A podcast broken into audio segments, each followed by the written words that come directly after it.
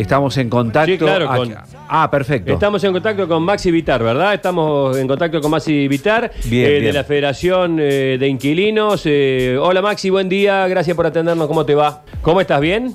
Bien, bien, bien, todo bien. Bueno, eh, ¿qué, mm, qué- cómo, cómo han tomado esta, esta resolución? Si esto ya está en firme y qué les ha parecido.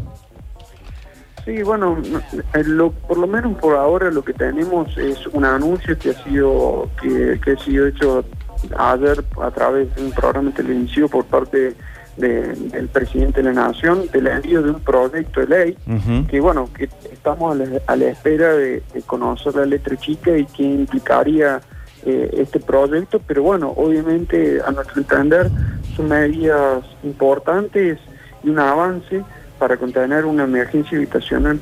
Esto es lo que busca fundamentalmente. venimos denunciando progresiva en los últimos años y que, bueno, obviamente son medidas excepcionales y ante un parámetro, panam- panorama muy crítico que ha, ha desarrollado y ha generado esta pandemia del coronavirus, Sí. donde es necesario, y esto me parece que es una de las cuestiones más que todo para resaltar, es que empieza el Estado a tomar una participación mucho más activa en garantizar no solo el acceso a una salud, sino también el acceso a una vivienda para cumplir eh, con las medidas sanitarias. Eh. Eh, Sergio, la realidad y un poco lo que nosotros planteamos en el petitorio. Eso, eso, te iba, eso te iba a preguntar, Maxi, perdón que te interrumpa, eh, porque ustedes hicieron un comunicado de prensa de la Federación de Inquilinos a nivel nacional, donde tienen una serie de puntos, eh, cuatro puntos fundamentales, que son, eh, bueno, eh, la suspensión de pagos, de- ustedes tienen un pedido concreto, digamos.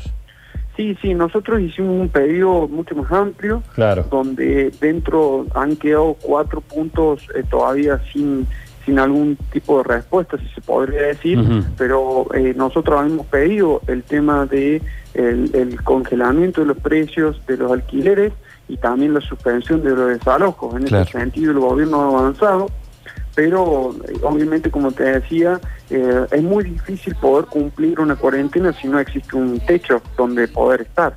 Entonces, desde ese punto de vista es que nosotros queremos continuar hablando con el gobierno por esos cuatro puntos que recién mencionadas, porque son situaciones que quedarían en un principio por fuera de los anuncios del gobierno. Para ser más concreto, aquellos inquilinos que son trabajadores informales, desempleados o monotributistas que hoy no están pudiendo salir a, trabajar y a generar esos ingresos, bueno, darle la posibilidad o de alguna manera suspender el pago de los alquileres para esas situaciones en concreto. Y a su vez también aquellos contratos que se están a punto de vencer o próximos a vencer, de que como no tienen la posibilidad de ni dar las condiciones como para dejar el departamento, ni tampoco ir a buscar uno nuevo, se extiendan de manera automática los contratos como para que pueda también tener el inquilino un, techo donde donde vivir, donde transitar hasta tanto pase por lo menos esta cuarentena. Claro. Eh, ¿Cómo le va a evitar? Luchi Bañez le saluda.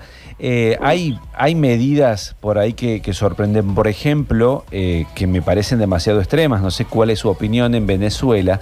Se ha suspendido por seis meses, eh, producto, digamos, por el coronavirus también, el pago de alquileres. O sea, directamente eh, ha decretado eso Nicolás Maduro. Eh, son medidas que desequilibran el mercado, esa, ¿no? Sí, obviamente que todo en su extensión eh, genera una, una problemática. La realidad es que nosotros lo que estamos planteando en particular es en un plazo mucho menor y con el objetivo de insistir, porque muchas veces hay confusiones, no es no pagar el alquiler nunca más, ni tampoco que eso no sea deuda, sino darle un respiro al inquilino para que pueda eh, afrontar hoy eh, necesidades básicas como eh, la comida y, eh, algunas otras cuestiones que claramente eh, hacen a la subsistencia de cada uno.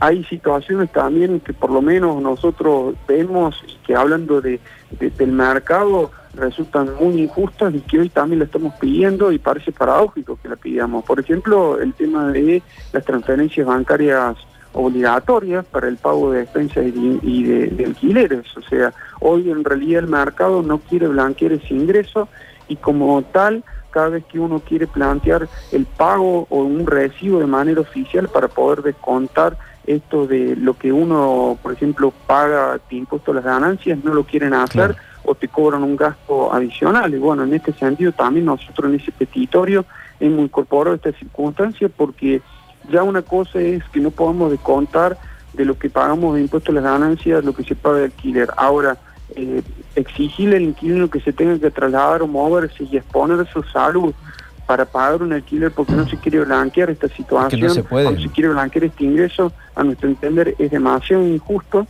y más aún en la circunstancia de que hay muchas veces que también les cobran de algún- en algún sentido algún cargo, recargo por esta, por esta Claro. situación. Entonces, bueno, esto también es lo que no está incluido y que también eh, hace otra cuestión concreta con respecto al tema de, de lo que plantea el mercado. O sea, hay contratos que ya están firmados que eh, tendrían que dejar el departamento o la casa vieja y, y trasladarse a la nueva y no lo pueden No lo hacer pueden porque la cuarentena no lo permite. Los fletes incluso nos han comentado algunos servicios de mudanza que los ha detenido la policía porque no pueden estar ejerciendo esa actividad. Y bueno, en ese sentido, ¿qué pasa con los inquilinos? Claro. O sea, tienen que pagar dos, dos alquileres, dos impuestos, dos expensas. Bueno, Mm. estas son las circunstancias que nosotros también vamos a continuar planteando y que también le pedimos al mercado, a los propietarios y las inmobiliarias que tengan en consideración estas circunstancias porque realmente es una situación crítica Un- que supera eh, la fuerza o la voluntad de, de lo que hoy tienen los inquilinos. Un caso concreto, una persona que en este tiempo le aumentaron el alquiler de 5.000 a 6.500. ¿Qué tiene que hacer? ¿Tiene que pagar? ¿Tiene que pelear? ¿Qué tiene que hacer? Porque no tiene, eh, digamos, tampoco quien lo defienda. O lo sacan de ese albergue o, o donde está alquilando, o no sé quién lo va a defender.